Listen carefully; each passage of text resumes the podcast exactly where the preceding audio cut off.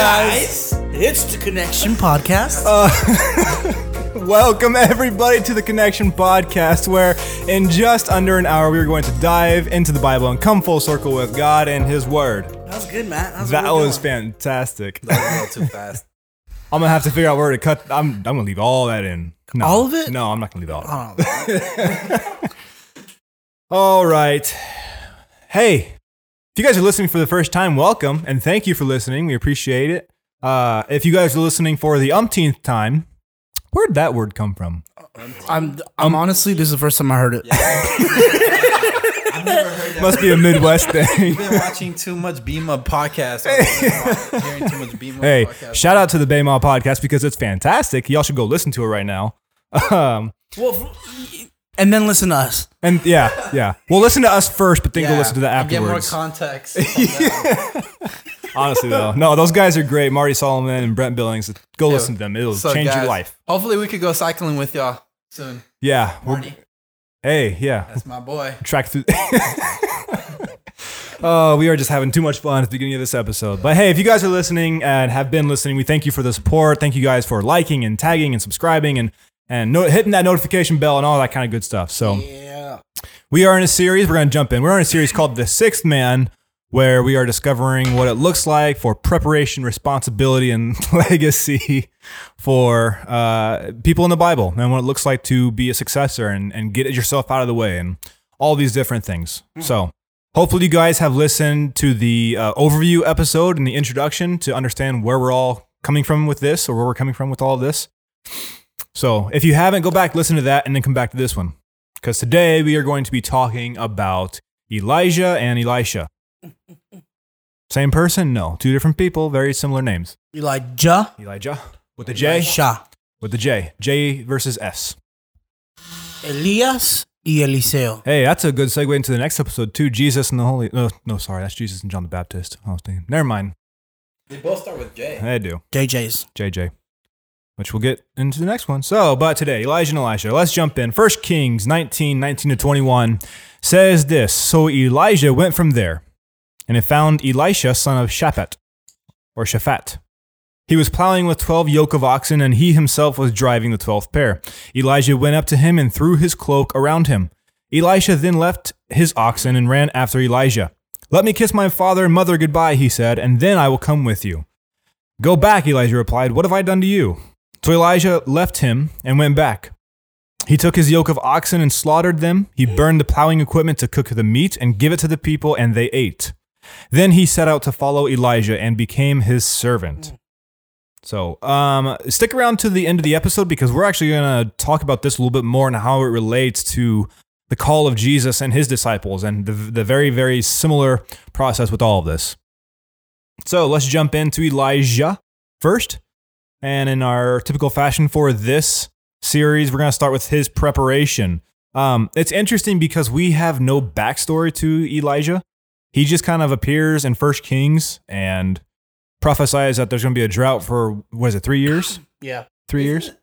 Like the this is a side tangent. My bad. It's just crazy how the Bible be doing that, like like movies, like out of nowhere. Like you know how a movie starts out of nowhere, you'll be like, Like "Mm, 450 BC. Yeah, 450 BC, and then you just see Elijah's hand right there, all wrinkly and dirty and stuff, and then like he, he just be walking, bro, and then you just hear him start speaking Arabic. I mean, not Arabic, um, whatever they speak, Hebrew. Yeah, My bad. my bad. No, but that's how this is. We just we jump in and here's Elijah, this crazy dramatic prophet, and he's like drought for three years, and we're just like, hold up, where'd he come from? Like, from? who are you? And so this was challenging to figure out what his preparation was because we have no idea. It's not in the Bible. We don't know anything about him up to this point. But what we can infer, because Elijah was one of, he's considered the most dramatic prophet. He's one of the greatest prophets of all time. Um, he appears later with Jesus and Moses at the Transfiguration on the mountain. So he's a, he's a big time guy. He has a lot of uh, a stake and clout. a lot of clout. Yeah, that's a good word. I like that. He has a lot of clout in this story. So I guess what we can uh, infer from all this is that developing a relationship with God first produces greater fruit in your life. Mm. Yeah. Because had Elijah not been spending time with God and following the call and obeying God and doing what he was supposed to be doing, like we've talked about before, um, Elijah would not have done these crazy, crazy miracles that he did, Hmm. right?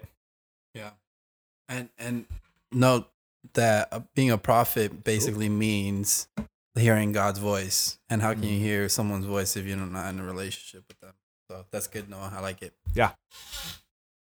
My my breast stink. Nah, dude. Grab the mic.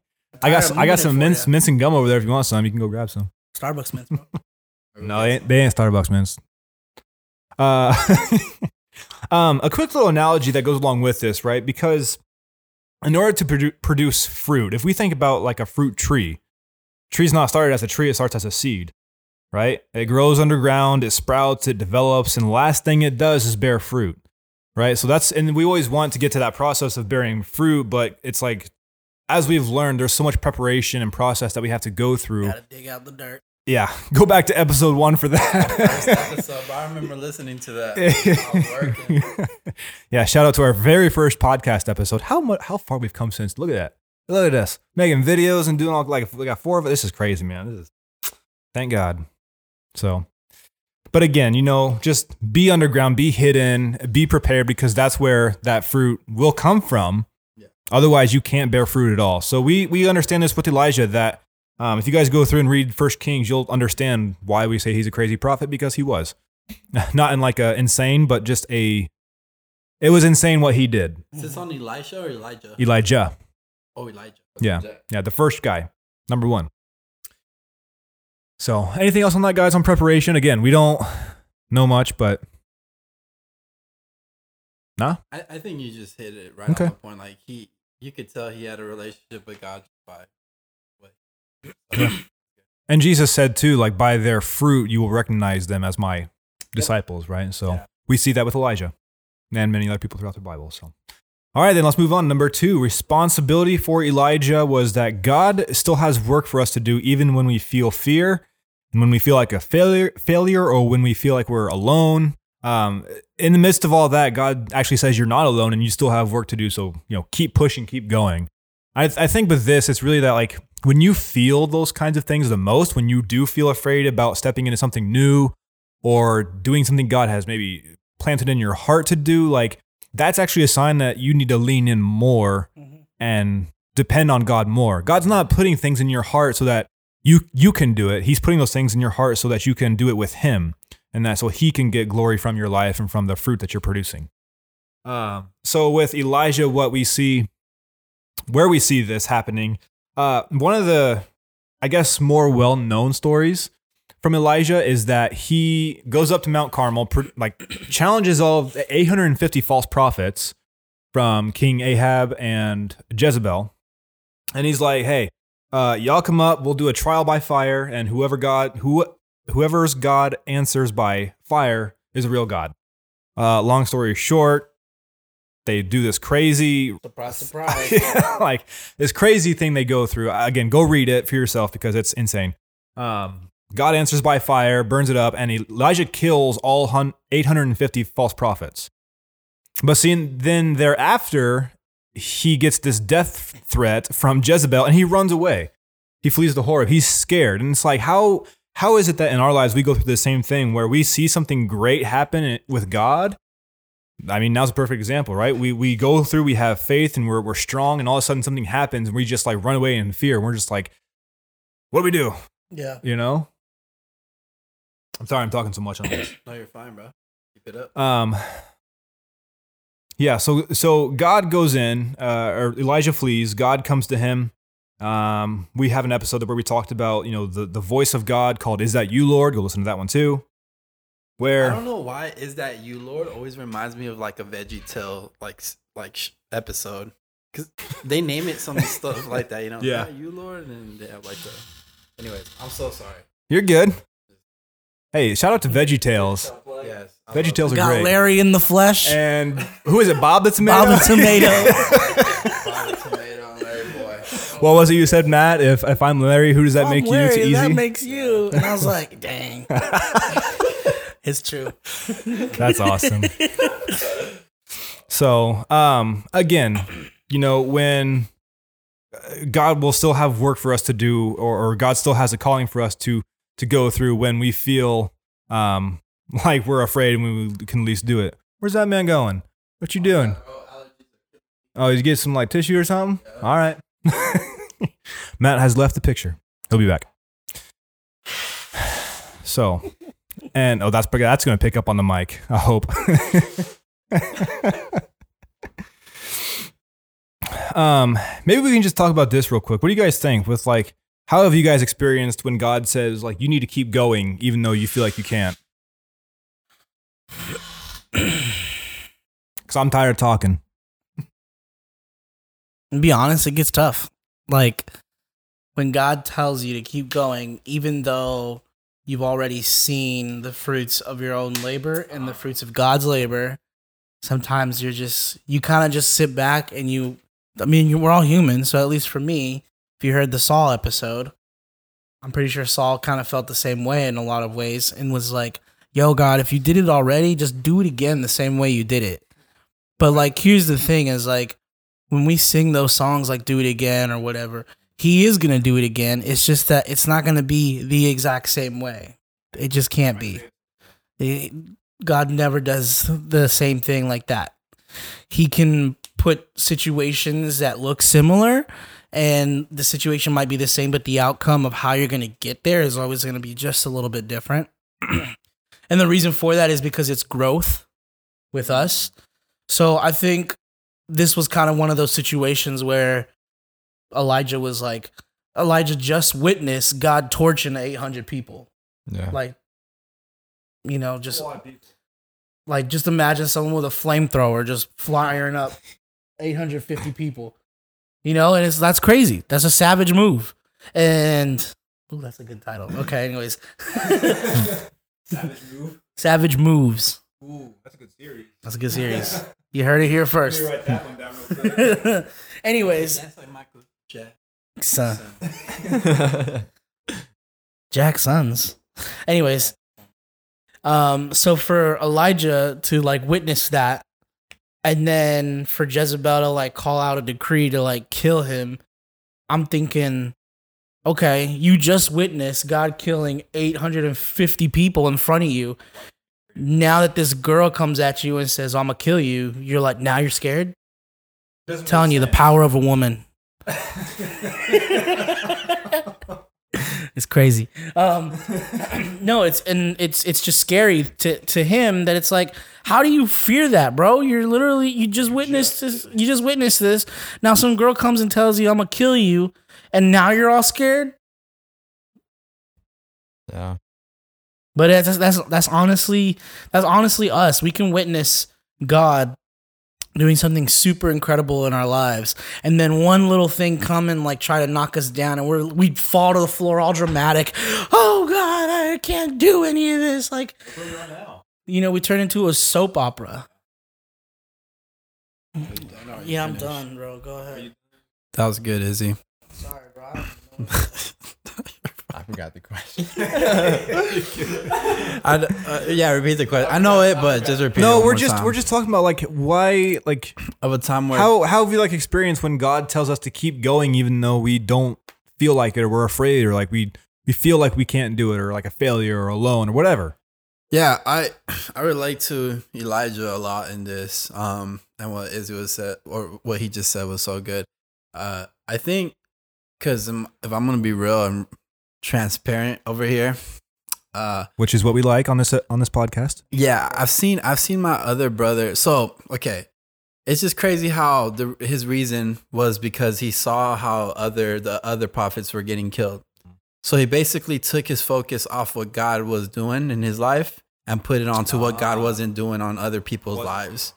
And that's a real place because uh, my bro- my older brother, he's he you know I've ever since I've grown up with him, like he's been like serving at church. He was serving at church and doing all this stuff. But um, him and I are not very close because there's a pretty big uh, gap on age difference. But I started seeing his life not go too well uh, in the last few years or whatever, and there's a lot of reasons. But besides that, it's I'm like I started thinking like God, like I've seen him as you know a young boy, like how he served you and stuff, and like his life has just gone south in a sense. Um and it, that brought fear to me because I'm like, I'm here doing your what I feel like you're calling me to do. Like, how do I know that's not gonna happen to me? Right. You know, and that's where Elijah was. He was like, I'm doing what you've been calling me to do, but Jezebel has killed so many prophets already. How do I know I'm not the next? Hmm.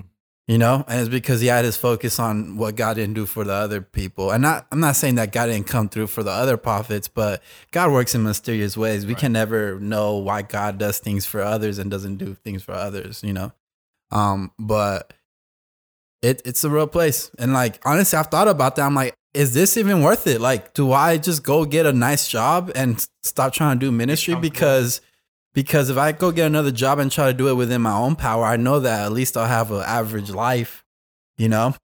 And I don't mean about belongings. I just mean like on what I do with my life, fulfillment, you know, purpose. purpose.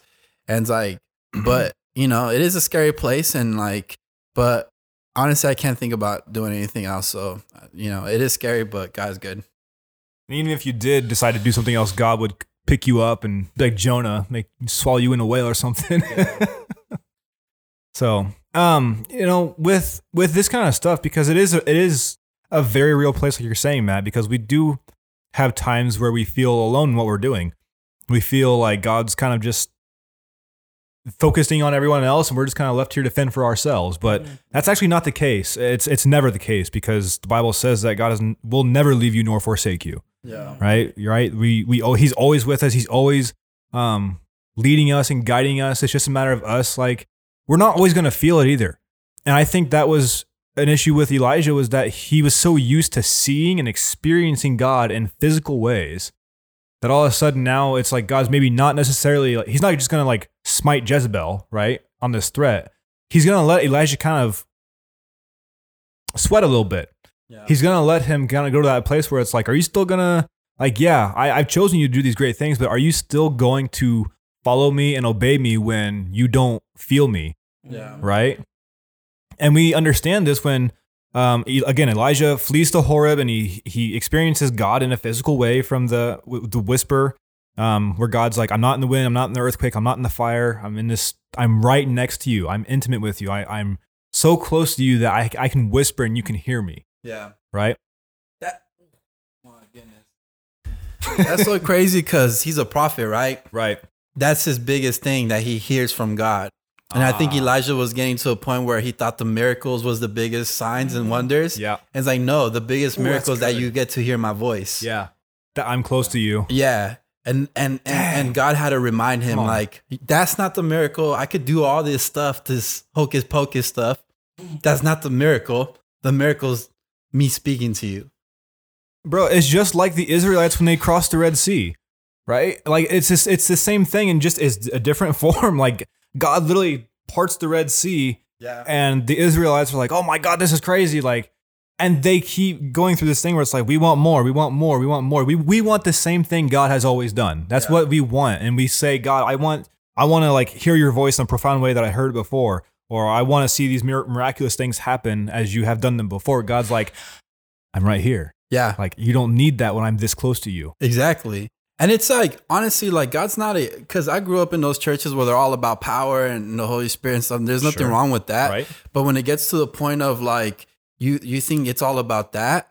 And like, I, I really got an understanding of this when, when I was reading, uh, somewhere in Matthew about where God, where Jesus feeds 5,000. Mm-hmm. And like, we all get caught up in the miracle, right? He, Yeah. there's 5,000 people that got fed off of two fish and three loaves or whatever. And God was like, no, that's not the miracle. Like, the Mm. miracle is like the heart transformation, what's happening, you know? And like, that was the those miracle. That, I mean, it was a miracle, but it was symbolic to what was greater, Yeah. you know? How people are getting fed through now, spiritually and Mhm. stuff. And it's like, and, and and it's just crazy because even a few days ago, I, I I was rereading that passage and it says before all that, it says that Jesus, before he even, you know, he saw, he first saw the 5,000 coming. And it says that he felt compassion for them. Yeah. Yeah. He's like, so all that, like, you know, the miracles, the great signs, the healings and all that, that's great.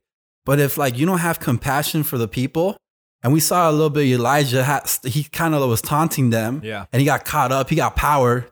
Uh, he got power hungry Power trip. trip And because like, yeah, I got all this power. And it's like, but yeah, you're also killing people. You know what I'm saying? So yeah. it's like God could do all that, but it's like he he really wants to get to the point. And that's the hard issue of stuff. Yeah, it's good. Um, so real quick, uh, just to give you guys some scripture for this, is First Kings 19. Um,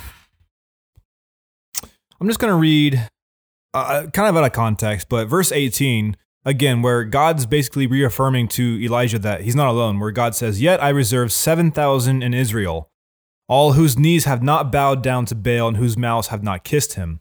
This is after Elijah has said in verse 14, I have been very zealous for the Lord God Almighty. The Israelites have rejected your covenant, right? He's he's Elijah is generalizing. The Israelites, all of them, have rejected your covenant, torn down your altars, and put your prophets to death with the sword.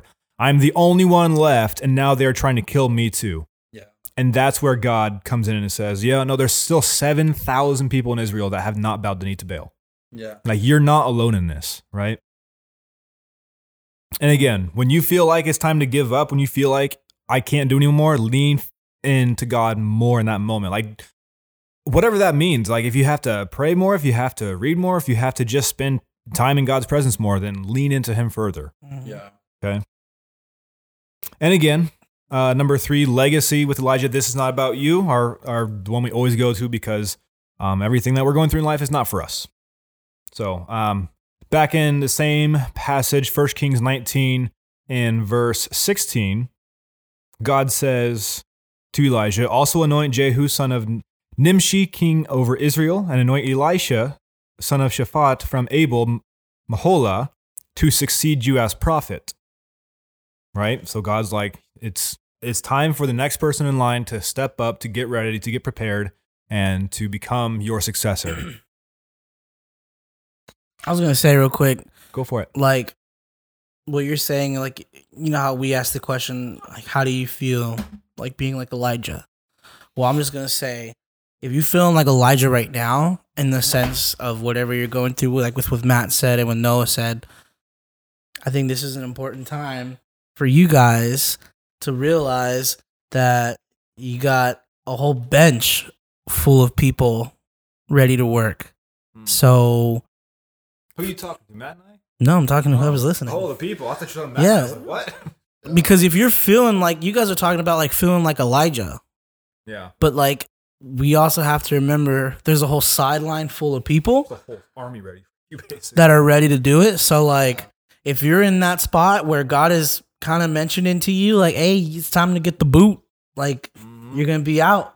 Don't be afraid to like come in, which we're going to go into now, but like come in and um essentially have your backup ready, which is Elisha, you know? Don't be afraid to lean on them because that's I know the Bible doesn't talk about it, but I'm sure just as any other humans in the world would find someone to confide in, you know?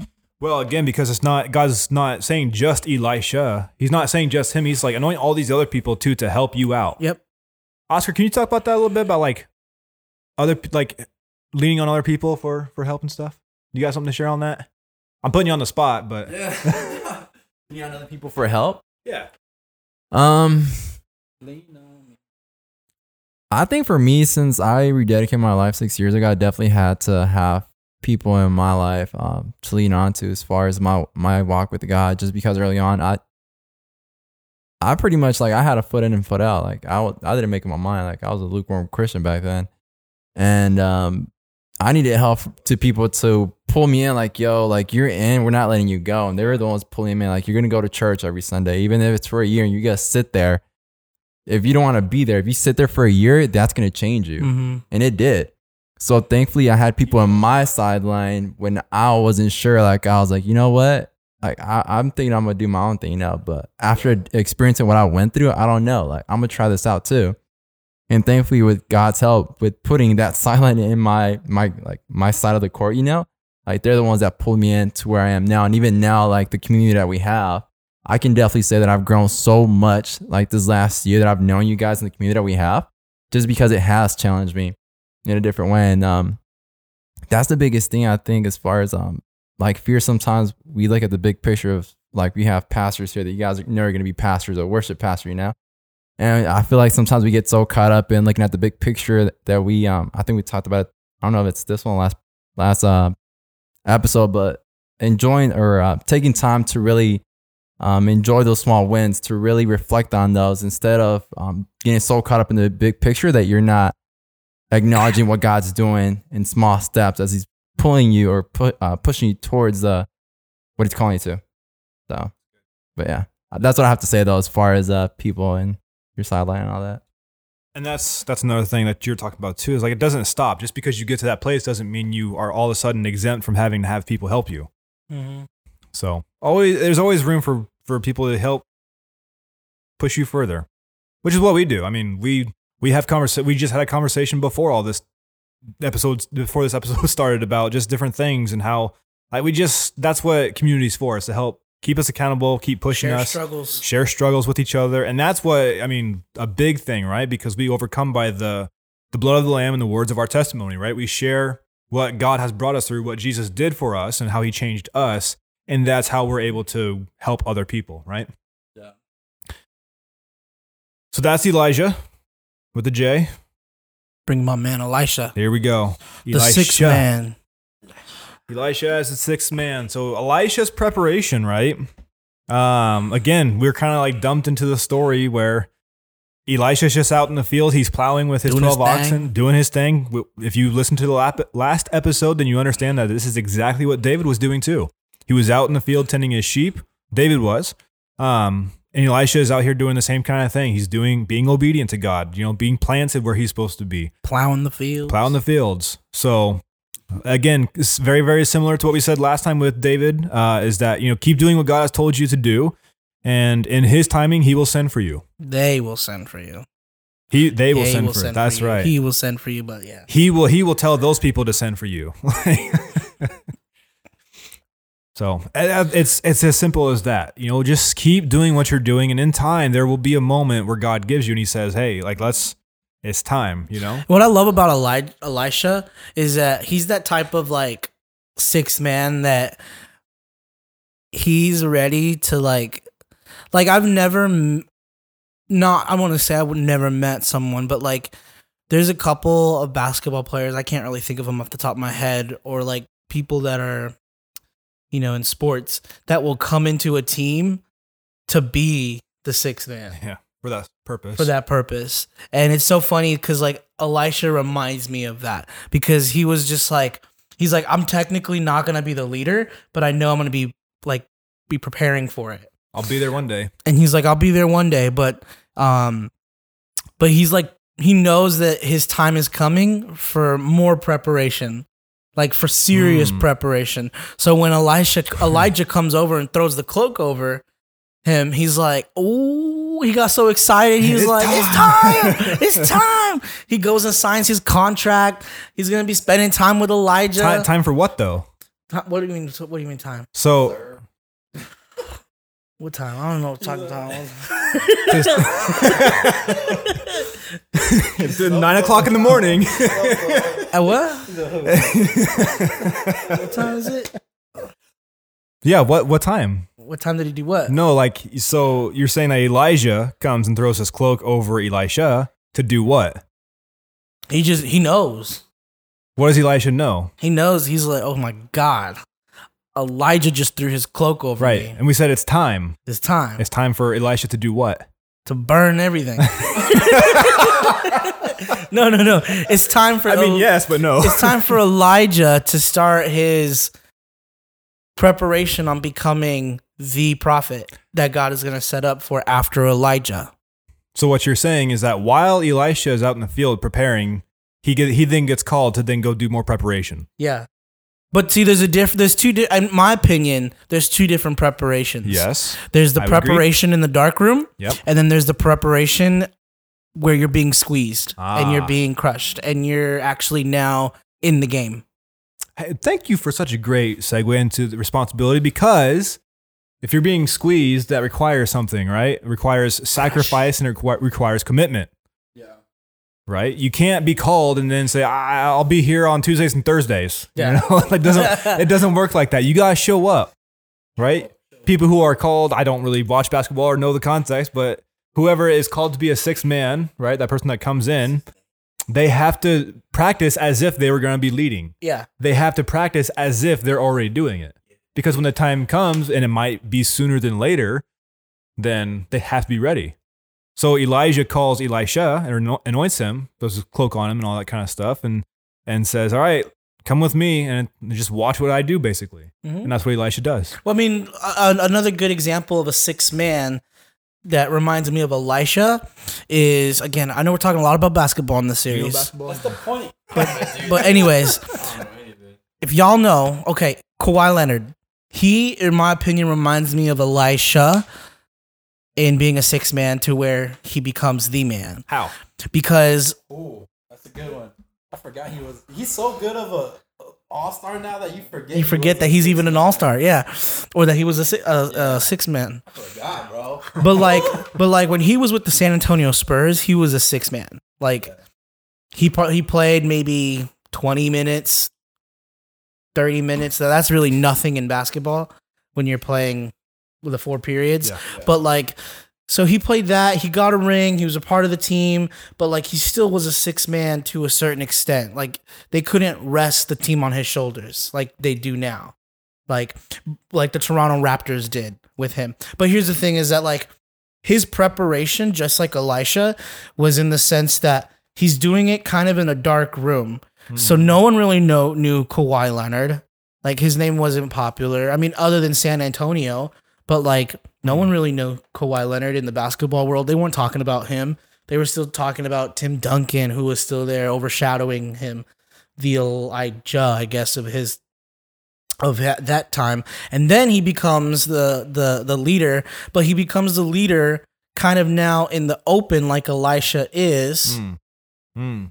but he's still in that preparation because all of the mir- all of the I guess miracles that you could say or or the good doings of like Tim Duncan and all the other teams on all the other people on his team with the San Antonio Spurs they still in my opinion they still don't match up to that one corner 3 that he took. You know what I'm talking about the corner 3 that he took against the Suns? yeah against the Oh, Suns I hate the Spurs because of that, Do you- bro. I don't. I don't know what they're talking Ooh, about. I was watching. All right, let me tell you what. I was watching that game at my boy's Oscar, house. I over here like I don't know what they're talking We're about. watching that game in my boy's house, and then Steve Nash. I remember Steve Nash hit a, a clutch three before that. I was like, all right, we we we kind of we're like in this still. And then out of nowhere, I think it was who uh Ginobili, yeah Ginobili which is another great six man. he he goes team is in. full of six man He goes in and then he drives it in and then he Tim Duncan out of all the places he's in the three point. I'm like, all right, Tim Duncan he ain't gonna hit that because Ginobili just passes it to him and then out of nowhere Drained it. he pulls up and I see the ball. I'm like, yeah, I say it's Tim Duncan. He ain't hitting no three. But like the part that that is incredible to me is, in my opinion, I loved that three, and it was great, and it was it wasn't against your team. Uh, well, yeah, but and it was great. You know, it was great, but it was memorable. But the what about the three that Kawhi took recently to get to the finals? You know what I'm talking about? Yeah, Again, was it the Clippers? yeah. when he took this crazy three and like he took the shot, he was falling over, he was smothered like blocking wise, and he made it. Like, but the funniest thing is that the ball, like when it went in, it kind of like bounced forward and then went this way and was like gonna fall out, but it cut like just fell right in. Hmm. But like what I'm trying to say is, I know I'm talking about basketball. I'm happy about it. But like what I'm trying to say is, is like Kawhi Leonard had a preparation Hmm. in the dark, Right. when no one knew his name, Hidden. hidden in San Antonio, and then when he became a starter at San Antonio, he still was in a way not really known. Yeah. But that was his second preparation to now who he is, with who he was, who he was with Toronto Raptors and with the um, Clippers. Mhm. I mean, it's just inc- it's it's incredible. Like so, when we as Christians look at our walk, you're gonna have maybe You'll have your three. you'll have yeah you'll take your your three. Or more Well, you're gonna a have few ma- threes. You're probably gonna have in order to take the three, you'll probably have three preparation seasons. Yeah. three, three, three. Just no. I- you know, we wrote down for this with Elisha is that responsibility responsibility requires sacrifice and commitment, which it does. We see that with when he burns his equipment, gave his food to the people, followed Elijah, um, follows Elijah all through until his death. But I think even like this is kind of like a bonus thing, but like on top of that, it's that prepared to go. Preparation leads to preparation. It just seems like that. It seems like you're preparing in one way, but God's going to then take you into another place where you're preparing for something else. And it's just like, be prepared to get prepared. It's such a strange concept, but I think what you guys are saying is that's totally necessary, where it's like, there's a season where God calls you and he wants you to be with him, right? That's like kind of like a first call where it's like, hey, hey, just be with me. what? Just look like the dark there, man.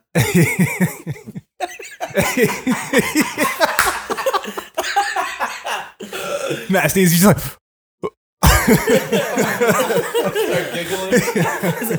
put my let me put my mask on real quick. um, Virus season, baby. I totally lost my train of thought on that. Basically, like there's a season where God calls you to be prepared, and then He's gonna take you through more preparation underneath somebody to get you prepared even more. So So, basically, you're never finished. you're never finished. That's right, and that leads us to the next point, which is this is not about you with legacy. Because it never ends with you. And Elijah, Elisha realized this because he did greater works than Elijah. Right before Elijah was taken up into heaven in that fiery chariot, uh, Elisha was like, "Hey, like I want your double portion," and Elijah's like, "Well, that's a lot you're asking, but you can do it." guts for Elisha to ask that. Right. Like knowing we didn't talk about this yet, but like Elisha had to know who Elijah was. Yeah. That's why he is so adamant and so quick to respond to his call because he's like, "Oh, this is the guy." I mean, let's be real, guys. If someone came and threw a cloak on you in the middle of Walmart, would you be like, God's calling me? Or would you guys be like, who's ready to fight? Like, like, what is going who on? Who wants right? smoke? I'll double the trouble, bro. Double the trouble. And it's so it's so fascinating that like can you- I you know we were talking about this before, but it's like that moment where Elisha is standing there. Elijah's gone. He's just like, "What do I do now?"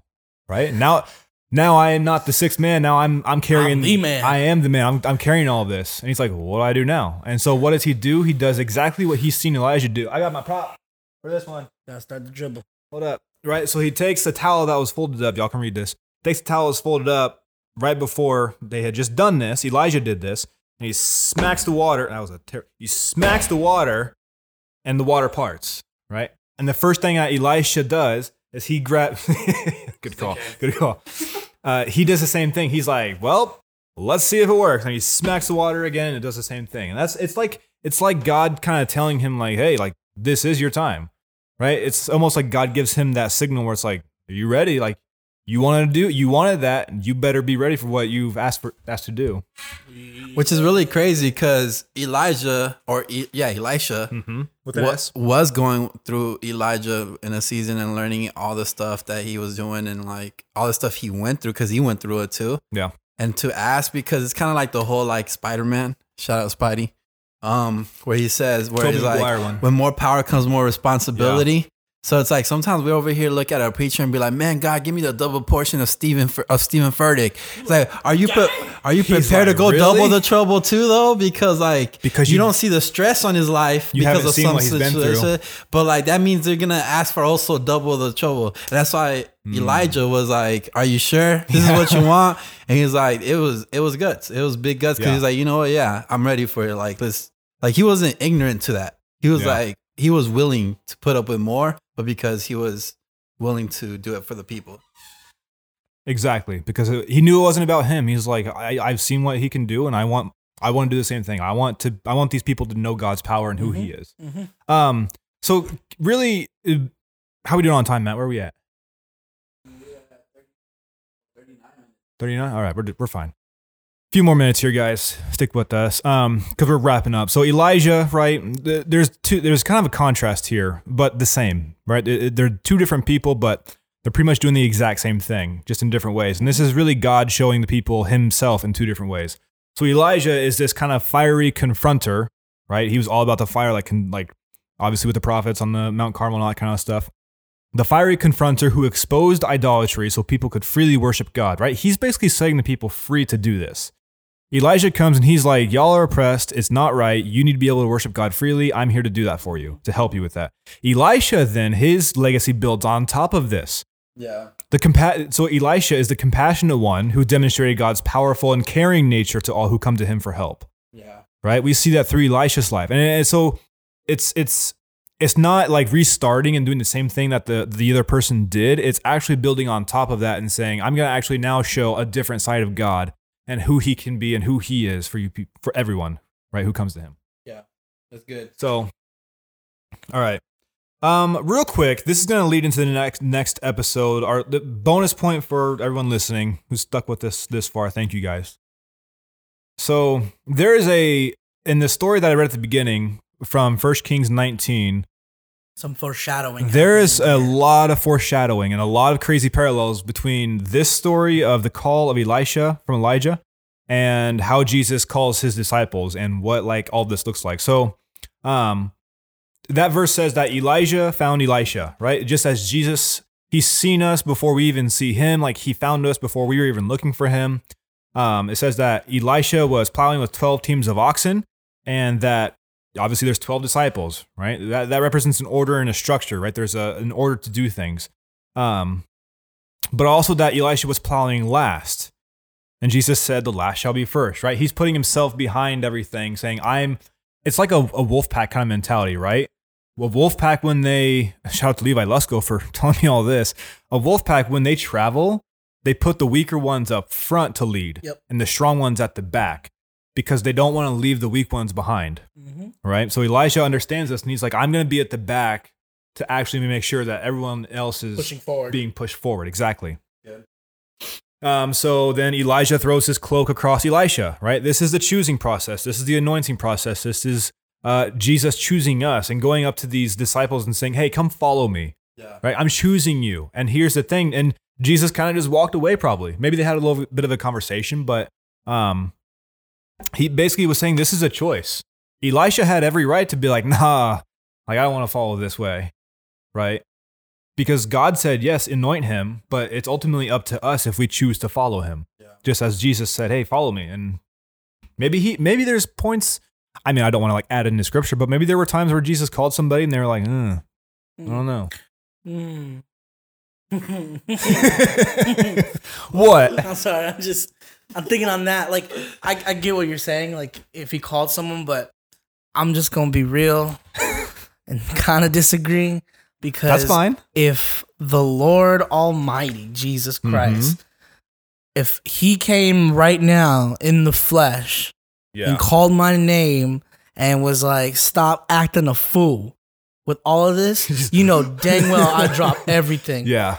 But that's because Jesus is in the flesh. Right. So like uh, it was kind of hold on, I'm sorry, I'm sorry, bro. It was kind of one of my it was kind of one of my points from back then um that I was making when all the mics were not being recorded that like some people being called to ministry or being called to this um by this I mean following God Mhm. and for his purpose in your life it should scare people Yeah. and Absolutely, it should. I rem- Better be scared. I remember In a good way. I remember asking. I remember asking. Um, I usually ask my dad a lot of these questions, but I remember asking my dad, and I was like, "Why is it that the Bible doesn't show or tell you why the disciples were just so easily like ready to just do it? Mm-hmm. Like we we exalt them in the sense that they were able to be that person to say, "Oh, here I like here I am, like just take me." But that's not really the case. Like and then we also talked about, "Oh, maybe Je- maybe they knew Jesus before he came to them and talked to them." Like, yeah, that could be a possibility. Yeah. But like the fact that my dad put it into perspective for me, he was like, he was like, "Well, son, do you feel that you have a, a call to ministry?" And I was like, "Well, I, I I struggle with it. Yes, I do, but also I also feel I'm, I'm scared about it because like it freaks me out because there's a lot of sacrifices that I see that have to be made within going to ministry, and then for." For the disciples, I, I was like, but how is it that the disciples were able to just so right away, just like jump off their boats and just follow Jesus? I mean, some hobo is coming to the shore, yelling at some fishermen, "Hey, put cat put down your nets, come follow I'm me. gonna make you fishers of men. And I'm thinking to myself, these guys know that their livelihood depends on catching fish. Right. You gonna put your you're gonna put your nets down. You're gonna stop your job so that you can just go follow some guy. Oh, don't you dare start talking about that. No, no, no. I'm being serious. But like, but my dad's. You but- throw away that net. No. Don't but see, tell me here's, that, bro. But, but see, here's no. But see, here's the thing: is that Jesus was in the flesh in front of them. So when he called them out, I'm sure there was something spiritually yeah, yeah, going on within them. within them Yeah. that they just they were like they like I'm like, okay. all right like that just was that's just I gotta, I gotta do it Yeah. you know and that was one of the things that was hard for me to understand because it was like well the disciples were just so ready to do it he he was like well Jesus was in the flesh he called them out Mhm. That's like me calling you to go take out the trash and I'm like oh I see what you did dad but like if my dad but he but he he put that in perspective he was like if my dad wasn't there and my dad would just send me a text May not do it right away. i'm not gonna do it right away yeah. whereas my dad was in the flesh and told me to take out the Yeah. trash and follow those orders i did Hmm. so like but that's where it's like jesus is fully god fully human so that experience in itself for the disciples is like beyond incredible Yeah. Can I Go ahead. that? go ahead repeat. Okay, I didn't repeat that. No, I'm. Oh, I think I. I think what Noah brought up is a good question, and at first I was like, "Nah, Jesus knew," but it's a good question because I get what you're saying.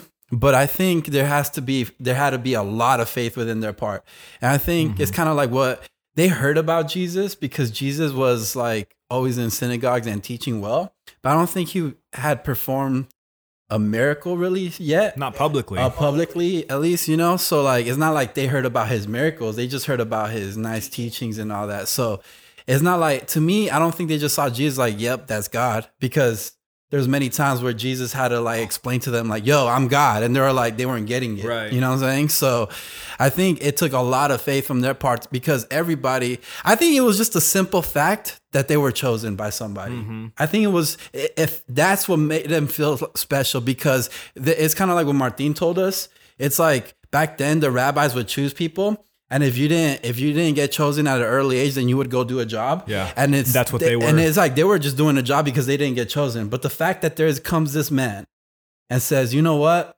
I choose you. yeah. It kind of like whoa, Like, hold up. Hold I got up. rejected by all these other people. yeah, and you you're choosing saying- me. You're saying I'm fishing out here, but you choosing Hmm. me. That hits hard. And I think that's how we all can come. well, That's how I came to Christ because, like, when he hit me, I'm like, yo, you love me? Like, what is this? Yeah. This is crazy. And I think that's where I, I kind of like see both points now. I'm like, right, I see that too, but I also see what you're saying about like, Yeah, I again, I'm not like adding to the Bible or saying that that happened because I totally understand what you're saying too. But it's a question of like we deal with that now more so than they did back then because oh. we're sitting. I ignored the call when I first got called into ministry, and I mean, I did analogy he brought up about the text and all that. That was good. right, right, and it's the same kind of thing where God calls you and He's like, hey, like you should be doing this. You should come follow me and and be a pastor. Is what that call was for me, Yeah. and I ignored it. And like, is there a part of me that kind of wishes like, oh, I wish I would would have just gone? Yes, but also there's also part of me that's so grateful that I didn't go because mm-hmm. I would be completely different as a leader and pastor than I am going to be now. I would have been doing it out of a selfish, ambitious way and trying to be like, oh, I would have made it about me, is what it would have come down to. My legacy would have been about me. I would have been like You Saul. My bad. I'm kind of blanked out. You're good. If you would have gone to uh, Bible college? Well, yeah, I th- well, I would have gone He to answered the call yeah, Oh, that's I think, Yeah. and and it really dawned on me that it was like because I had just started, you know, my master's degree and all that kind of stuff. I've talked about that before, but um, it's just interesting how the first call for me, I ignored it, but it's also God used that to then build more of a relationship within me and with Him, and I grew closer to Him in that time. And so many things happened that I grew, and I'm still growing out of things that would have happened had I gone when the first call happened. yeah. That, that was a lot of happened, but kind of Happened what happened. basically what I'm trying to say is that like I'm glad I am where I am and I didn't go because I think I would have made that calling about me.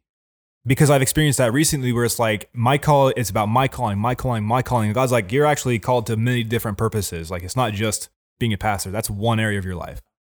So again, with all of this, it's like, you know, there's uh it's like, well, he called me. Do I do I follow immediately You're like oh kind of hesitant? I think we all can get there in that place. I get it. I was in the same place Mm-hmm. and, you know, I could get caught up in that same thing. I think we get it so twisted because we, we think as a calling, as like, oh, I, a calling and now I got a purpose. Right. And it's like all calling is, is God calling you and, and you just got to be, here I am, God. yeah. What do you want me to do now?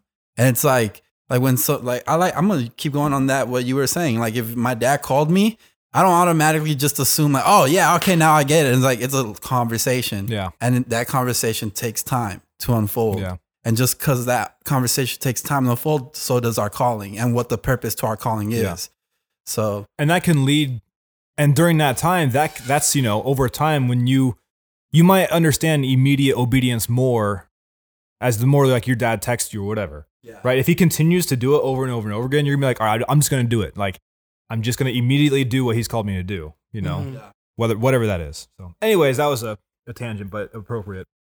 So going back into this right? So uh elijah walks away. This is our choice um, it says Elisha says, "First, let me do this." Um, you know, it go. I, at first, I thought this was- kind of like conditional discipleship, where it's like, first, let me go back and do this, right? But as I was just looking at this now, Elisha's like, "Hey, hey, hang on, like, let me go back and kiss my mother and father goodbye, and then I will come with you." And I was like, "Well, that's conditional, right? It's like, let me do what I want to do first. And Elijah says, Go back. he says, "Go back. What have I done to you?" And to me, it hit me now where it's like Jesus is Jesus did the same thing. He's like, it's not conditional. It's like you want to go back because you want to tell people. You're like, I'm going. I'm doing something new. I'm going forward. And so this is where we have the chance. To, to, and Jesus says, "Yeah, go back. What have I done to you? I've changed you. I've called you. I've anointed you. I've I've drawn you out from the place where you were in despair, like Elijah was, and I've I've you know made you new in a sense. Mm. David went back out to the field. Exactly. Go back. He's all covered in olive oil. God and he told- walks out there in the field. He's still covered. He's like, He's like, "All right, God, I'm anointed." Like, yeah. But it, it- to that point, man, this is a whole different podcast you just brought whole up, bro. thing, yeah. Because that's so good. Because it's kind of like all of us when we get Yeah. promoted at work or anything, or just get a new job. We go not even that, but we go back to our families. And we're like, yo, I just got the job, you know, like, and then they're all like, oh, dope, you know. But I think in their context, like, like the, the disciples' parents and all that stuff and families were probably a little skeptical. They're like, all right, just like you have those family members who are a little hater, and you tell them like, oh, God is calling me to do this, and they're like, all right, sure, we'll see Yeah, Or you can do it in a different and way. then yeah, and then it develops, and then God does great things, and they're like through that, it's a it's a it's a sermon to your life, your life, and your calling is a sermon unraveling itself to your family members that you told. Absolutely. Um, and then the last little bar, part, Bart, last little part um, it says that Elisha burned everything. just like the disciples. It says he went. I'm sorry, that was. Okay, hold up. I, I, They all end up dead. I'm just kidding. I'm just kidding. I'm trying. no, I, I, I just something just hit me. I, I'm sorry, guys. Like we're trying to wrap up here, but there's just so much in this because Elisha says he wants to go back. Why does he want to go back? It says Elijah left him and went back. He took his yoke of oxen and slaughtered them. The real reason why Elisha goes back is because he he's like, I have to get rid of some things. I have to sacrifice to be fully committed to what I'm about to go into. Sacrifice. It, it, it requires that sacrifice. and Elisha's sacrifice led to the feeding of many. As our sacrifice to call to follow God leads to feeding of many spiritually, so did Elisha's when it says that um, he burned the plowing equipment to cook the meat and gave it to the people, and they ate. Even then, Elisha is saying, like, this ain't about me. Like, I'm giving what I have now for you guys, and I'm going to go actually do more and do more spiritual work as Jesus told his disciples to do. So, all right. That's it. Anybody want to hear a joke? No. I do. Dad jokes. Easy, I do. All right, guys. Uh, thank you for sticking with with us through all of that and our tangents and everything. So, um, if you guys have reached have, Good Lord, my brain is just messed up. We're gonna pray a prayer for salvation. Y'all help me. We're gonna pray a prayer for salvation for anyone who wants to dedicate their lives to Christ, to come to Him and have that new life and be and follow Him and say, "I'm gonna follow Him as He's called me." So I'm gonna pray this. Everyone, uh, you guys can repeat after me. Heavenly Father, Heavenly Father, I believe I believe that Jesus Christ that Jesus Christ is the Son of God. is the Son of God. I believe He came for me, I believe He came, for me, died for me, died for me, and rose again rose again just for me. just for me. I'm choosing I'm choosing to follow Jesus follow Jesus and make him and make Him my Lord and my Savior. Lord and Savior. Today is my new beginning. Today is my new beginning. In Jesus' name, amen. Amen, amen, amen, amen, amen. Amen. Hey, if you guys just made that decision for the first time, we are celebrating with you because you have made the best decision of your life, and we would love to hear from you. So you can send us an email. It's connection.podcast3 at gmail.com. For the Trinity, For the Trinity, that's right. Or hit us up in those DMs on Instagram, on the stories. All that kind of stuff. Tag us. Tag us. Like, subscribe, comment. Leave some comments for us. Hey, if you guys have questions, let us know what we can talk about. We have some things lined up for this podcast, but we wanna we could take some time at the beginning to answer a few questions here and there. If you have Or a series that you want us to do, or like a you ha- story yeah. of something, if you want us to talk we'll do about it. something weird, like we were, ta- we were talking about weird story earlier, but like if you guys have anything you want us to talk about or uh, questions that we can maybe answer, maybe not, we'll see. Or if you want a segment, you you guys want to see uh, Oski bust a dance move, go ahead, do it. Tell us. I let us think I think that should be on this one. yeah. interpretive dancing with Oski. Oh. Are there flags involved?